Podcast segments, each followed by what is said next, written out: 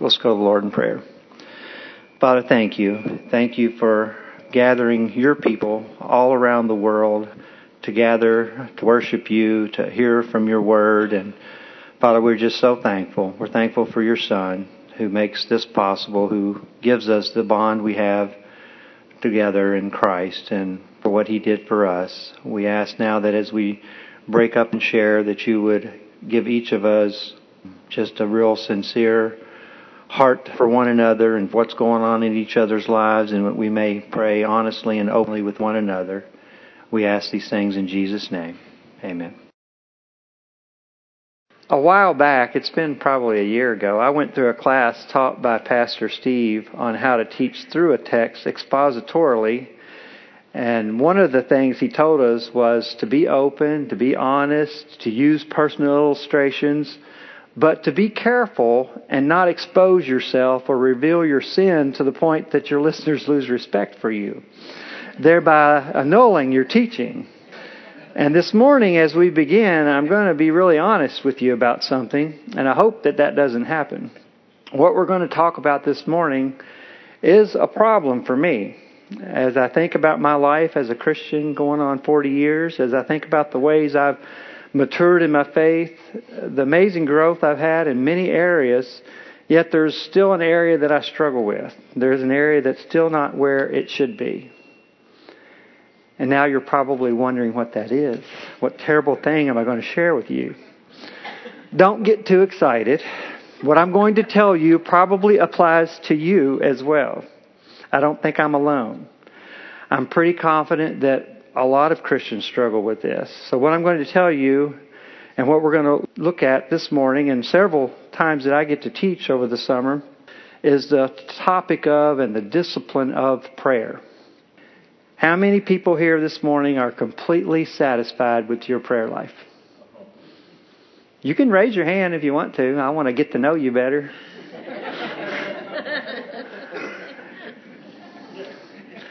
I didn't see many hands. Actually, I didn't see any. But I don't think I'm alone then in this. Pastor Steve even has been burdened in this area for our church. If you have been here on his State of the Church addresses, you realize that he's talked about this topic more than once over the last few years. And Lakeside's not alone. When you talk to pastors and you read church surveys, you find that prayer services are the poorest attended services. Hundreds or thousands of people will come out to hear a good pastor speak, to go to a Christian concert, or even attend an evening service. But then when a prayer service comes around, there's sometimes very few people there. And that's been on my mind lately. I've been struggling with prayer in my own prayer life. But how many people think prayer is important? How many think God answers prayer?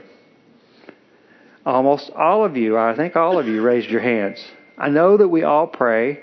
I know that we all believe it's important that we would say that God answers prayer. Then why don't we do it more? Why is it that we still are not happy about where we are in our prayer life? I've been struggling with these questions personally. Terry and I have discussed it together.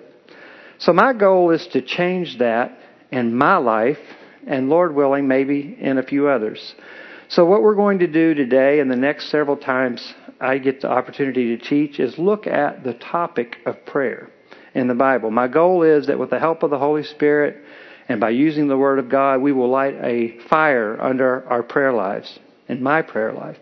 The passage I chose today is Acts chapter 12, if you want to be turning there. There are a lot of places we could begin to explore this topic, but I've chosen to start by going back to the days of the early church.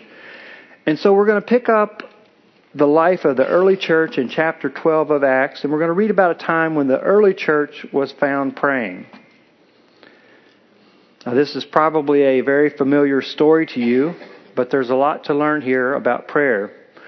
We're going to look at this account in four sections. We're going to see the reason for prayer in verses 1 through 4, the responsibility in prayer in verse 5, the result of prayer in six, verses 6 through 10, and the reaction to answered prayer in 11 through 19. So let's begin by reading verses 1 through 4 and see the reason for prayer. Acts chapter 12, beginning in verse 1. Now, about that time, Herod the king laid hands on some who belonged to the church in order to mistreat them. And he had James, the brother of John, put to death with a sword. When he saw that it pleased the Jews, he proceeded to arrest Peter also. Now it was during the days of unleavened bread. When he had seized him, he put him in prison, delivering him to four squads of soldiers to guard him, intending after the Passover to bring him out before the people. So we see there are a lot of reasons for, for prayer, but as we enter upon this scene in the life of the early church, we find a specific thing going on that leads to prayer. And what is it? Persecution. The persecution is at the hands of King Herod. And if you know anything about the Herods, you know that this is Herod Agrippa the First. He's the grandson of Herod the Great. Herod the Great was a really ruthless leader. He killed several of his own family members. But he's best known for the killing of the innocent young male children near Bethlehem as he tried to kill the king of the Jews was coming and it was a baby and he had all the babies killed. This is Herod the Great's grandson, Herod Agrippa First. Now he had an up and down relationship with Rome. Sometimes he was in favor, sometimes he wasn't. Tiberius Caesar even had him thrown into prison once because of comments that he made about him. But after Tiberius' death, when he got out of prison, Herod Agrippa was made the ruler over northern Palestine, and eventually Judea and Samaria were added, and so then he has this large territory that was the largest since his grandfather's reign 50 years ago. But because of this precarious relationship that he had with Rome, it was imperative that he stay in good relations with the Jewish leaders. One of the ways he found he could accomplish this was to persecute the Christians because the Jews hated him too, especially their leaders. Verse 2 tells us that he had James, the brother of John, put to death with a sword. Now, the fact that he was put to death with a sword specifically tells us that he was probably accused and found guilty of leading the people astray to follow false gods. So James then becomes the first martyred apostle. Verse 3 tells us that this persecution and his goal of staying in good graces with the Jews was working. When a politician or a ruler does something that he finds pleases the people, what does he do? More of it. That's exactly right. Verse 3 says, When he saw that it pleased the Jews, he proceeded to have Peter arrested. Herod was probably thinking, if killing James pleased them, then I might as well kill Peter too. That should really please him. He's the leader right now of this movement. So Herod proceeds to put him into prison with four squads of soldiers guarding him. Verse 4 goes on to say that two squads were chained to him in the cell with him, and probably two more outside the door. The other squads were rotating in and out to make sure there would always be on him 24 hours a day. Going overboard a little bit, don't you think? I'm wondering if Peter's past escape from prison had anything to do with that. But this is the situation. It seems on the surface, at the very minimum, Desperate situation, doesn't it? One of the leaders, James, was dead, murdered. Now Peter, the head of the church, was in prison, likely to be executed very soon. This looked like it could be the beginning of the end of Christianity, in a sense. That's the situation. That's why they were gathered together to pray. Now, verse 5 begins So Peter was kept in prison. Now, the next phrase is very exciting. The next phrase is so powerful. The next phrase changes everything. If there's anything in Scripture that should get your attention, if you remember anything at all about this lesson, this is it. This next phrase. So Peter was kept in prison. What's the next word? But. James is dead. Herod is on the rampage. Peter's in prison, chained to guards, probably going to be executed. But. But what? But prayer for him was being made fervently by the church to God. This statement changes everything. When someone's telling you a story in the middle of it, he says, but, what does that mean? It means something's going to happen that's different than what I've just said. The word but means there's something coming in contrast to what I've already said. It would be nice outside if the temperature would be in the 70s this week, but it'll probably be around 95. I'm going to eat really well in Haiti this week. That's what I want to do, but Probably won't. Probably eat a lot of rice. The word but introduces something that's going to be in contrast with what was already said. In this case, James was killed, Peter was in prison, but the church was praying. This simple statement tells me that prayer changes things. That prayer is not just for our benefit. It is for our benefit, but it also changes things. But the church was praying. That tells me that something's going to happen in contrast to what he just the picture that he just painted was. And verse 5 tells us that prayer was being made fervently by the church of God. Now, there's a lot of passages on prayer, a lot of things we can discuss and learn about prayer, but specifically in this section of passage, we're going to see three responsibilities that we have in prayer. We've seen what caused them to pray. Now we're going to see the responsibility we have in verse 5 and the first thing I see is that we are to pray corporately. We can and we should pray individually. Those of us who are married should pray as a couple. But here, this group of people meeting here in this house was called the church. Remember, they didn't have church buildings yet. They were meeting in, as a body of believers in this home as the church fellowship to pray. And I went back just out of curiosity and kind of scanned through the book of Acts and to see how many times I could find the church praying corporately. It was pretty phenomenal. Turn back with me to Acts chapter 1. We'll just briefly go through a few verses. Acts chapter 1, down at verse 13 and 14. It says, When they had entered the city, they went up to the upper room where they were staying, that is Peter and John and James and Andrew, Philip and Thomas, Bartholomew and Matthew, James the son of Alphaeus, and Simon the Zealot, and Judas the son of James. These all, with one mind, were continually devoting themselves to prayer, along with the women and Mary, the mother of Jesus, and with his brothers. So soon after the Lord has risen, we find 120 gathered in the upper room on the day of Pentecost doing what? Praying with one accord, it says. Go on down to verse 24. Verse 24 says, And they prayed and said, You, Lord, who know the hearts of all men, show which one of these two you have chosen. And what they're talking about there is they are looking for Judas's replacement, and they are praying for wisdom in knowing who that should be. Go over to chapter 2, look at verse 42 of chapter 2 we find them again gathered together. Verse 42 says, They were continually devoting themselves to the apostles' teaching and to fellowship, to the breaking of bread, and to prayer. So that's after Peter's first sermon. We find many were coming to the Lord and believing in Him. And verse 42 tells us what they were doing. They were continually devoting themselves to the apostles' teaching, to fellowship, and to breaking of bread, and to prayer. Turn over to Acts chapter 4 down at verse 24. 24 through about 30 is a is an actual recording of a prayer, but it begins and when they heard this they lifted their voices to God with one accord and said, and then you have an actual prayer listed. And then down at verse 31 when the prayer ends it says, and when they had prayed the place where they had gathered together was shaken, and they were all filled with the Holy Spirit, and began to speak with the word of God with boldness. When Peter and John had reported the Sanhedrin's threats, those gathered cried out to God in one accord for boldness, and when the place was shaken when they got done praying. Turn over to Acts chapter 6. This is the account of a problem arose, and this is the instigation of the deacons. Acts chapter 6, verses 1 through 6.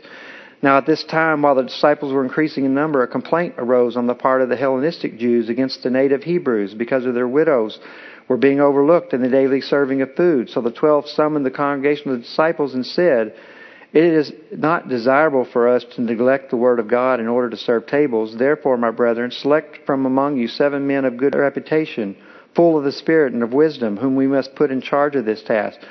But we will devote ourselves to prayer and to the ministry of the word. The statement found approval with the whole congregation, and they chose Stephen, a man full of faith and of Holy Spirit, and Philip, Prochorus, Nicanor, Timon, Parmenas, and Nicholas, a proselyte from Antioch. And these they brought before the apostles, and after praying, they laid their hands on them. Here we find the church praying over the seven men appointed to serve as deacons. We'll stop here, but you get a feel for the pattern that's developing within the early church. If you continue reading in Acts, you'll continue to see references of the early church praying corporately as well as individually. I was impressed at how many times corporate prayer is mentioned. Another responsibility we have in prayer that I see highlighted in these here in this passage is that it is intentional. I don't think they were meeting to pray generally about just to be anything. They were there intentionally to pray about the persecution that was going on. Because James had been killed, because Peter was in prison, they then called a prayer meeting. So they were specifically and intentionally there to pray. And many of the verses we just read through in Acts, if you think about what they were praying about, who would they replace Judas with? Who would they select to feed the widows? On one occasion they were praying for boldness. It's okay to meet and just have a general prayer meeting, but I think you can specifically from Scripture see that there's times when we should gather together to pray specifically and intentionally for certain things. The third thing I see as far as a responsibility out of verse 5 is that we are to pray fervently. But the church was praying how? Fervently to God. What picture comes to mind when you hear the word fervently? Deliberate. Christ. Christ. Desperately. Earnestly. Passionately. All of those are descriptive words that kind of give us a picture of what it means to pray fervently. The church wasn't saying grace the way we do before meals, were they? They weren't praying a bedtime prayer with their children the way we might think about it. There was something different about praying fervently to God. The same word translated fervently here in Acts is also used by Luke to describe Jesus' prayer in the garden right before his crucifixion. Turn over to Luke chapter 22. We'll read that account. Luke chapter 22, verses 41 through 44. And Luke tells us, And he withdrew from them about a stone's throw, and he knelt down and began to pray, saying, Father, if you are willing, remove this cup from me. Not yet not my will, but yours be done. Now an angel from heaven appeared to him, strengthening him, and being in agony, he was praying very fervently, and his sweat became like drops of blood falling down upon the ground. Does that give you a description of fervency? Most of you are probably familiar with the scripture in James 5:16. You don't need to turn there. You probably have a lot of it. You have it memorized. The effectual fervent prayer of a righteous man availeth much. Many of you memorized that in King James like I did. Availeth much or accomplishes much. After that saying, James goes on to give an example of a man that prayed like that. He said Elijah prayed fervently that it wouldn't rain, and it didn't. Now, when I come across scriptures like that, that's you know talking about something that happened in the Old Testament. So I wanted to go back and read about that fervent prayer. So I went back into First Kings, and do you know that it's not there? that prayer that Elijah prayed that it wouldn't rain is not recorded in First Kings. And I wanted to to read his fervent prayer, but it wasn't there. For some reason, we don't have a record of this prayer, but we do have a record of the prayer where he called for the rain to begin that ended the drought. That happens after he called down the fire from heaven to defeat the Baal worshippers. This was recorded in 1 Kings 18. I'm going to read that account because it said Elijah was a man like us and he prayed fervently. So I'm assuming he prayed fervently more than just that one time. Turn to 1 Kings 18, if you will, and I'll read verses 41 through 45 starting in verse 41. Now Elijah said to Ahab, Go up, eat and drink, for there is the sound of the roar of a heavy shower. So Ahab went up to eat and drink, but Elijah went up to the top of Carmel, and he crouched down on the earth and put his face between his knees. And he said to the servant, Go up now, look toward the sea. So he went up and looked and said, There's nothing. And he said, Go back seven times. It came about at the seventh time that he said, Behold, a cloud as small as a man's hand is coming up from the sea. And he said, Go up, say to Ahab, Prepare your chariot, and go down, so that the heavy shower does not stop you. In a little while the sky grew black with clouds and wind, and there was a heavy shower, and Ahab rode and went to Jezreel. I think we see an example of fervent prayer here. I think it's shown in the posture of Elijah. What did it say about his posture for prayer? didn't say he kneeled or he bowed. It says he crouched on the earth and put his face between his knees. Don't ask me to demonstrate this. I don't think my body bends like that. King James actually says that he cast himself down onto the earth. The point is, I think there's a deep reverence being shown here. I think it's an attitude of humility and fear and reverence, but it's more than that, too. Like I said, the King James says he cast himself down. There's an intensity in that expression, there's passion in it. And I think fervency in prayer is more than just an attitude, though. The term used, when you go back and look it up, also implies persistence. Elisha had a promise from God that it would rain, but it didn't stop him from praying. When you read verses 43 and 44 again, you see him praying sending him out to look for the rain off in the future. He comes back and says, I don't see any storm clouds. He continues to pray. He sends him back. This was repeated. How many times does it say it was repeated? Seven times this was repeated. We read over that like this just happened in a few seconds or a couple minutes. It probably was several hours of him running off into the distance and looking for the rain and waiting and coming back and him praying some more and sending him back. This is something that uh, was more not just an attitude, but to show some persistence in his prayer. You'll remember that when Elijah raised a young boy from the dead, the answer to that prayer didn't come immediately either. He had to pray three times for that to happen. But here the delay is more than doubled. Yet there's no sign or indication that he ever grew discouraged or became disheartened. He had a word from God and he simply prayed until it had happened. He knew the answer was going to come. So I asked myself this question when I was preparing this, and I ask you Do I pray fervently with deep agony of soul? How often do I pray like that? How often am I that persistent in prayer? Have you ever prayed like that? What causes someone to pray like this, the verses that we are looking at, versus an ordinary prayer? That's non fervent? What, what causes fervency in prayer? Desperation. Desperation. That's exactly what I thought of. Desperation. When the doctor says the word cancer.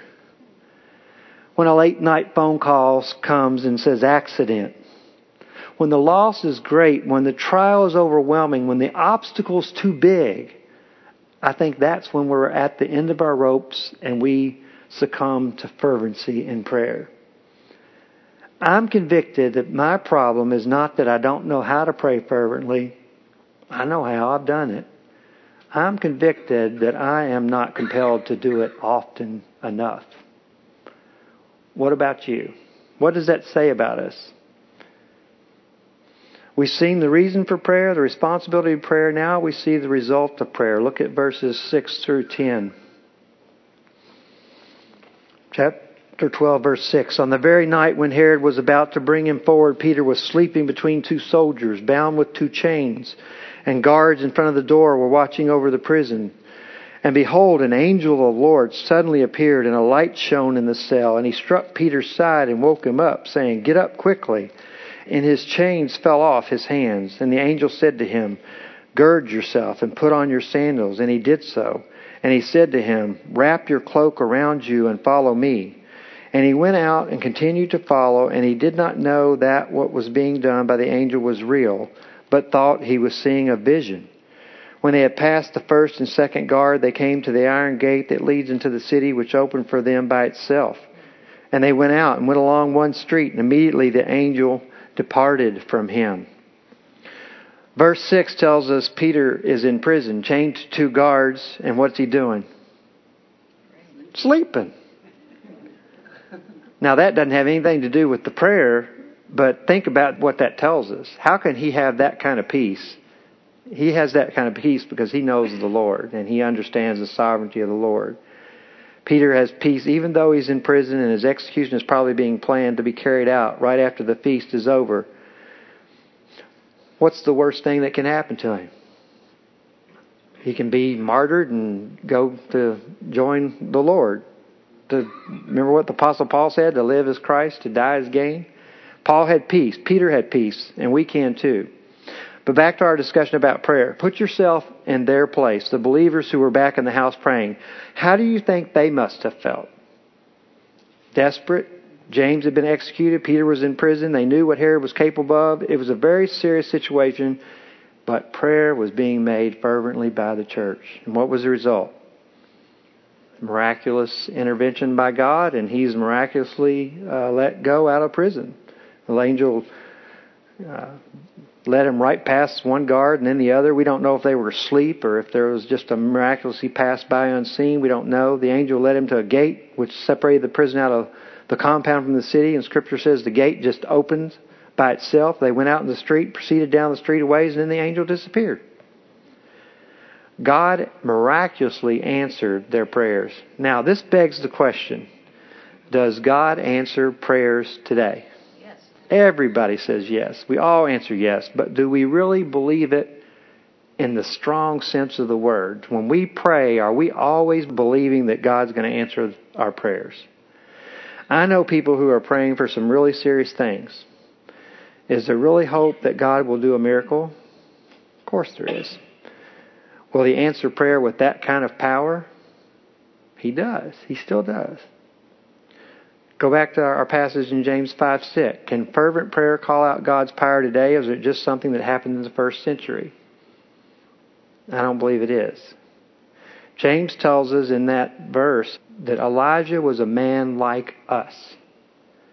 And he did this, and God answered him. Why did he go to the trouble of saying, God, Elijah was a man like us? He did that on purpose. And I think that talks to us, that speaks to us. We don't have to have a limit, our examples to answered prayer in the Bible. I started going back and I started to list all these answered prayers in the Bible, and I thought, well, but then if somebody's argument is that was then, this is now, that wouldn't hold weight with them, although it should.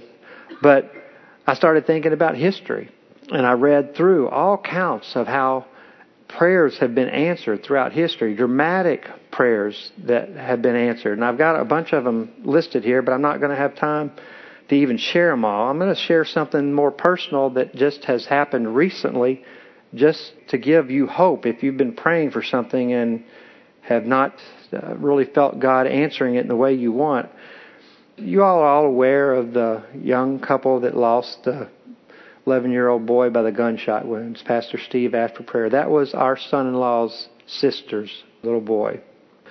And when we got that news, we were devastated. You know, the prayer was he's basically on life support in the hospital. And of course, our immediate reaction is to pray that he would be saved, that he would have a miracle performed. And that's the way we prayed immediately. But later that night, when Terry and I were in the getting ready for bed, and we stopped to pray. And our concern became more about the parents. Now, to give you a little background, this couple, and our son-in-law, and all, the, all their family of um, 14 kids, um, were raised in the Apostolic Church. It's a very legalistic church. The men sit on one side, the women sit on the other. Um, they have to marry in the church. They don't even get to meet their husband or wife. They have to go to the preacher and ask for permission to marry, and they go to him. It's it's it's on the verge of being a cult. It's that legalistic. And this is the church that this whole family was raised in. Our son-in-law came out of that church and got saved at college, married our daughter. Then Stephen, which many of you know, moved down here. He got saved it's been a progression of them witnessing to their other family. Well, Rachel and Casey, his sister Rachel and Casey, of the husband who lost his child, have been saved a year or two, and they're still attending this church, trying to minister within this apostolic church. And you can imagine they are so on fire for the Lord that he decides he wants to be in ministry, and he, not knowing how they were going to do it, enrolls to go to master seminary. Because they started listening to John MacArthur preach and teach, and they don't know how they're going to do it, but they have sold their house. They've packed up. They've moved in with their grandparents on their way to go to school, and then this happens.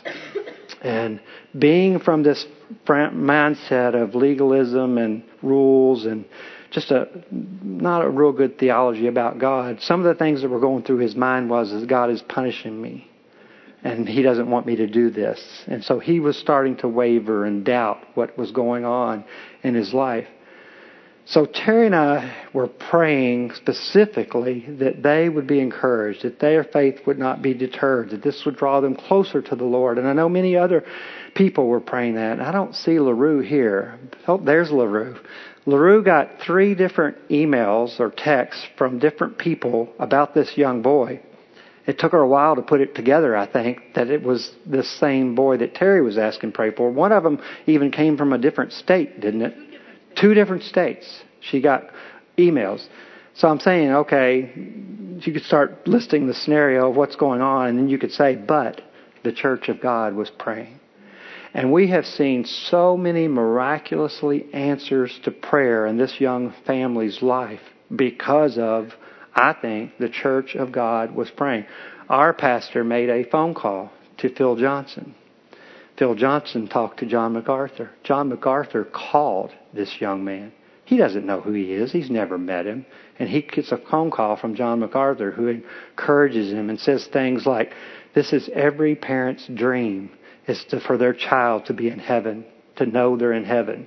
You know, that's what every good Christian parent wants for their child. He said things like that to them that encouraged them. Several other um, professors at Master Seminary called. They sent flowers.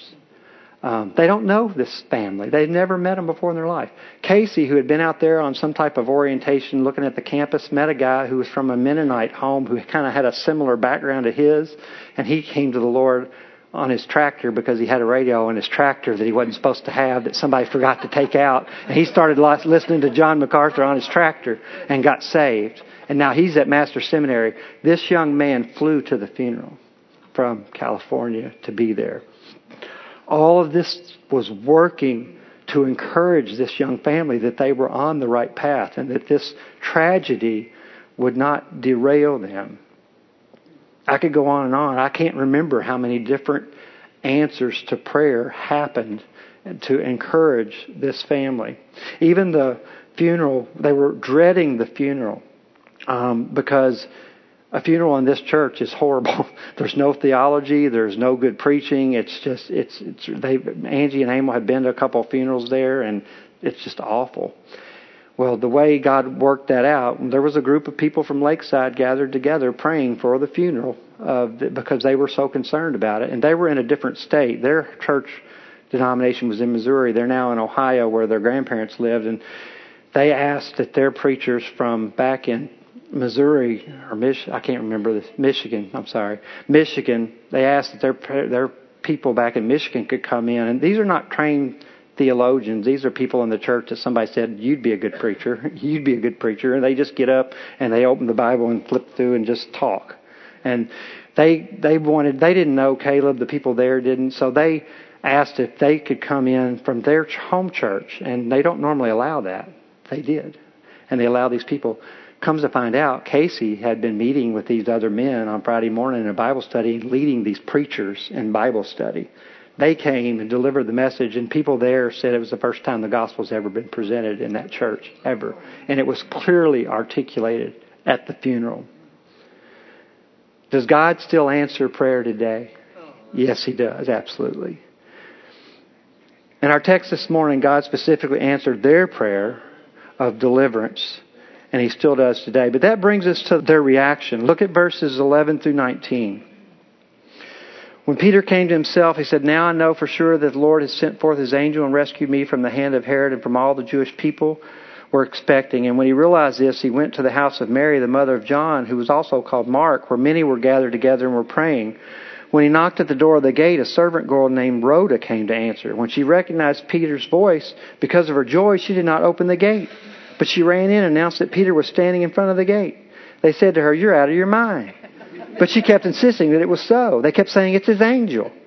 But Peter continued knocking, and when they had opened the door, they saw him and were amazed. But motioning to them with his hand to be silent, he described to them how the Lord had led him out of prison, and he said, Report these things to James and the brethren. Then he left and went to another place.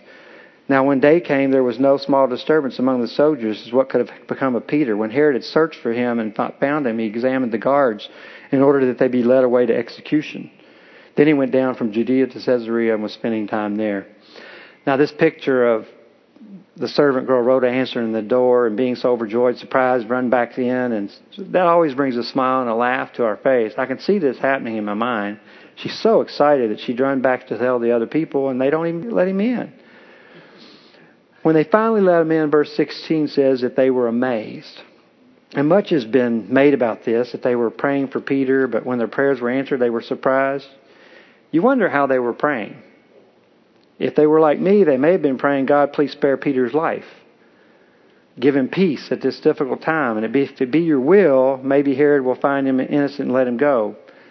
But you wonder how many of them really thought that was going to happen. Remember, James had just been killed.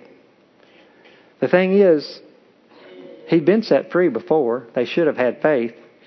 He's escaped from prison once before with the other apostles. You can read about that in chapter 5. But sometimes, do you pray? Be honest. Do you pray and not really expect God to answer it? I mean, you know He has the ability to do it, but are you really expecting Him to answer it? Prayer does work. Prayer changes things. I know that. I've witnessed it in my own life. Sometimes we're surprised at his answers. I had listed, when I went through this, I listed a lot of prayers that have been answered in my life. It was a good thing to do, just to kind of give me encouragement to list, go through and list all the prayers that God has answered for me. I've shared many of them with you before about our kids and different things, but there was one I don't know if I've ever shared. It was the first one on my list. The first answer to prayer that I can remember praying. And I was around, I don't know, I, was, I know I was in eighth grade. What's that make me, 13, 14? I was in eighth grade, and there was this pretty girl that sat in front of me, and I prayed that I could marry her. Now I'm from Kentucky, and I get accused of being from Tennessee, but I'm from Kentucky. We get married young there, but I was 19 before I got married. But you know that the girl I prayed to marry is Terry, and God answered that prayer six or seven years later. I prayed it one time. I wasn't expecting him really to answer it. It was just a kind of a longing, I guess you'd say. But God chose to answer that prayer. The church was praying for Peter. And God, in His grace, answered their prayer in a way that surprised them. Isn't God good? Our reaction should not be one of surprise. It should be expected. It should be praise and thanksgiving. I thank God almost every day for answering my prayer 13 years ago. Oh, little boy's prayer. This passage is a textbook on the power of prayer, but it's also a testimony that it's impossible to fight God. If you went on and read, you would see that in a few paragraphs later, Herod ends up dying and being eaten by worms and Peter's free. So it starts out the passage with Herod on the throne, James dead, and Peter in prison, and it ends with Peter being free, the church moving forward, and Herod dead. It's a reminder that we can't fight God. But if you don't remember anything else about this lesson, I hope you'll remember this. Peter was in prison, but the church of God was fervently praying. It's my prayer that I, that we, become more fervent in our prayer life, that we will have more and more opportunities to share stories where in the midst of it we can interject the words, but I was praying or we were praying and everything changed. But as I end, I want to say this God doesn't view our prayer as a checkbook. We don't just write checks and God honors them. We don't just pray and God answers. There's a lot more to discuss on this subject. In two weeks, after I return from my trip from Haiti, we'll be back and we're going to look at reasons, specific reasons why God does and doesn't answer our prayers. Let's pray. Father, thank you for our time together this morning. Thank you that you are a God who allows us to come to you and that you, in your wisdom and sovereignty, Father, that you providentially work out your plan in the lives of people through our prayers. It's something I don't fully understand, but Father, we marvel at how you choose to work and choose to use us in your plans. And we pray that you would light a fire upon our prayer life, that we would just grown to know you more, to spend more time with you, and to be open and honest with you in our communications, and that we would be bold in our prayers, knowing that you love us and choose, Father, to answer our prayers that are according to your will. It's in Jesus' name we pray. Amen.